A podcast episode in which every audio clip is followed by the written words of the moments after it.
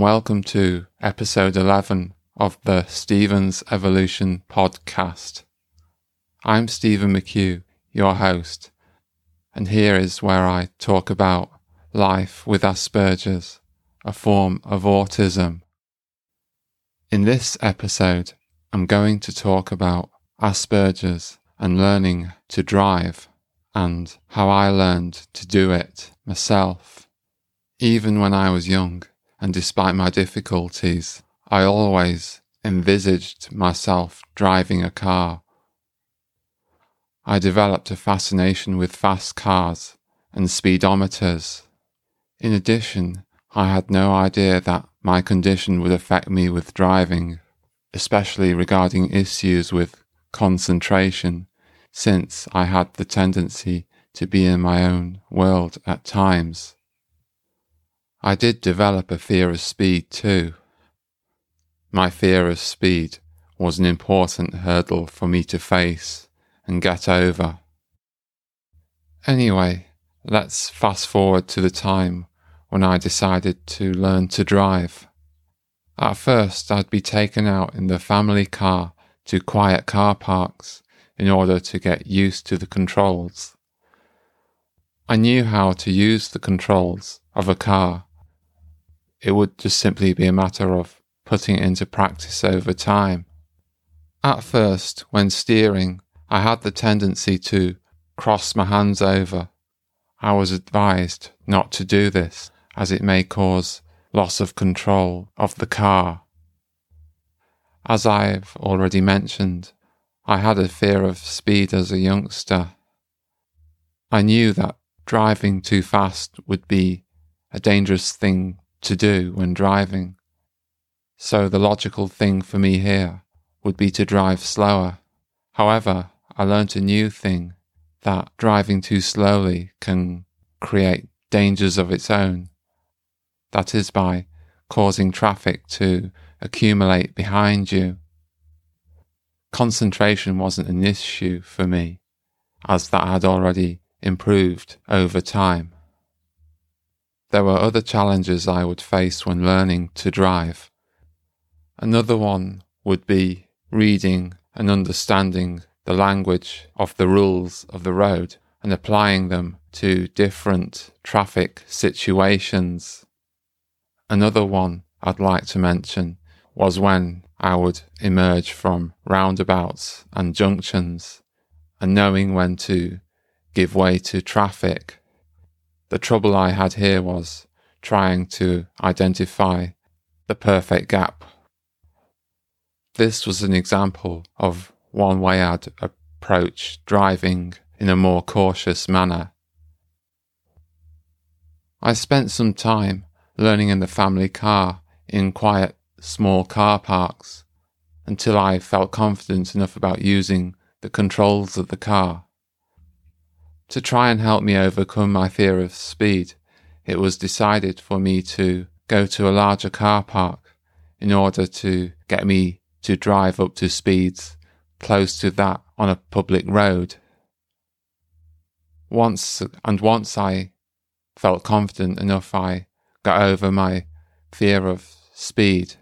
That's when I decided to look into having driving lessons with an instructor I did take lessons with a local instructor, having been recommended them by a friend. I was told I was told by my friend at the time that they wouldn't be pushy, but they'd still have enough enthusiasm about them to keep me motivated. Being out with an instructor gave me a useful and interesting insight into driving on public roads making steady progress at the same time. Over time, it helped me to understand that side mirrors were used when changing lanes, and also the use of a blind spot which you would check before moving into a different lane. These were examples of things I would find easy to understand. My instructor would always guide me in what to do in every traffic situation. This reassured me, along with the fact that they had a good pass rate. My instructor could also allow for short breaks if a situation arose where you were feeling overwhelmed about a certain situation. There were occasions when they stopped me by the side of the road to explain something that I did wrong and how I could do it better next time.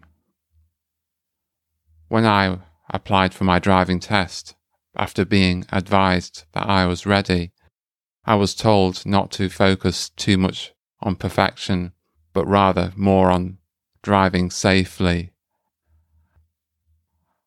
I do remember on one occasion when I was emerging from a slower road to a faster road. It was here that my instructor used the phrase burn rubber. Now, as you can imagine, those of us with autism can have literal can have literal interpretations of such language and be confused by what it means.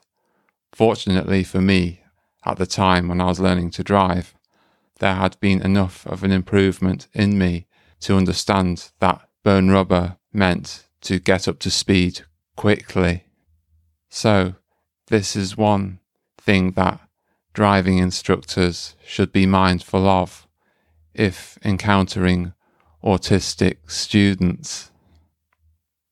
And of course, being in a dual controlled car gave me some peace of mind as my instructor could intervene if any potentially dangerous situation arose.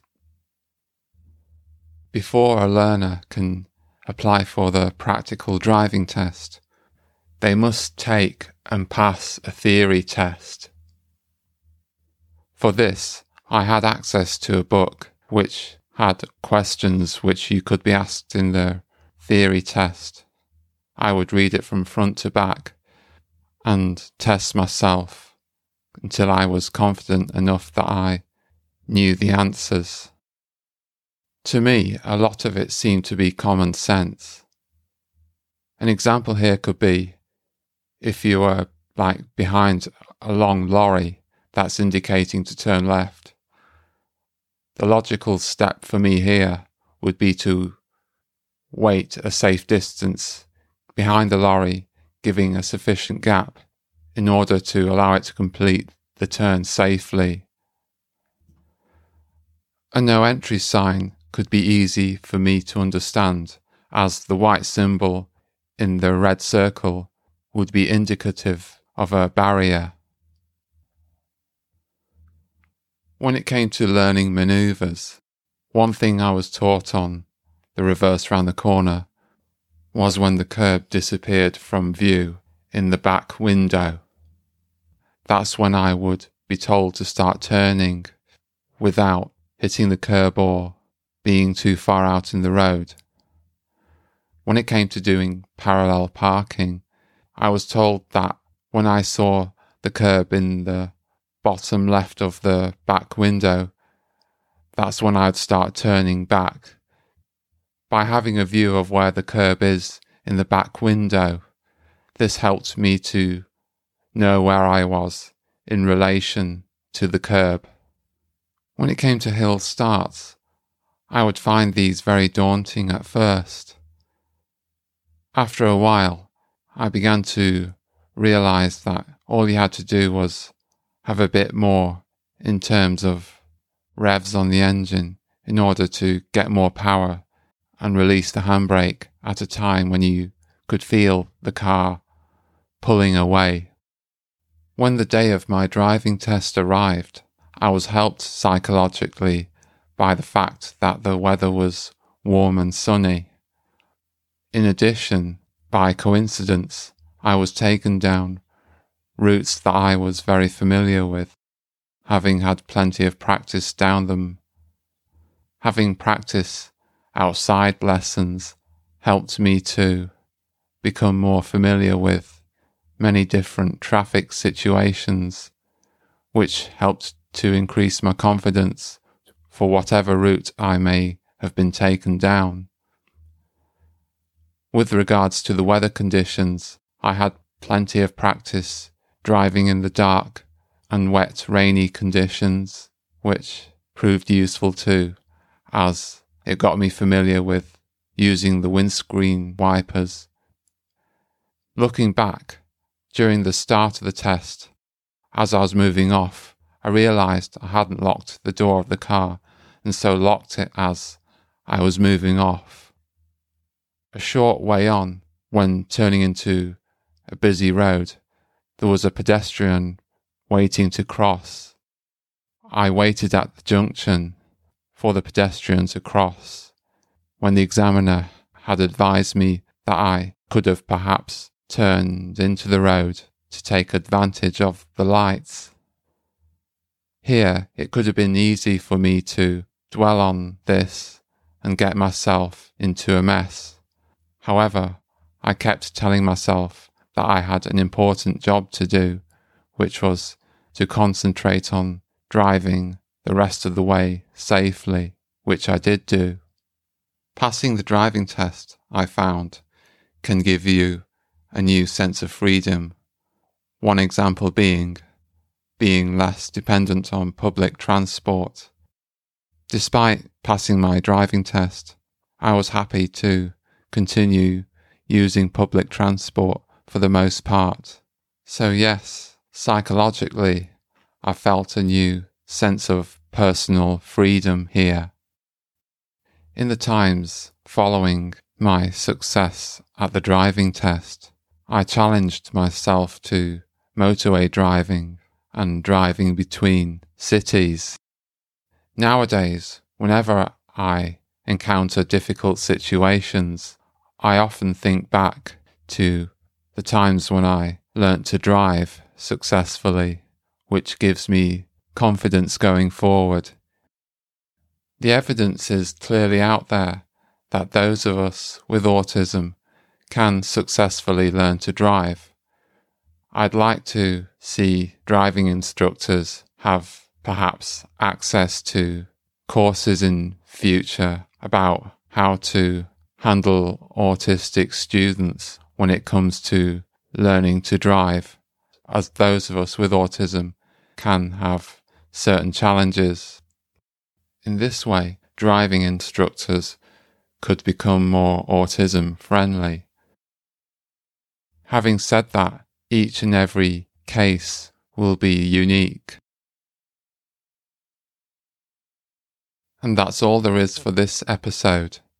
If it's resonated with you in some way, or you found it useful, please give it a rating or a review on Apple, Spotify, Podchaser, or Podcast Addict. You can also find me on Twitter, Instagram, and my email on my website at its footer. I'm going to be taking a month long break from podcasting. During this time, I plan to reassess my strategies along with reorganizing my home. Plus, there's also a relative's wedding to plan for.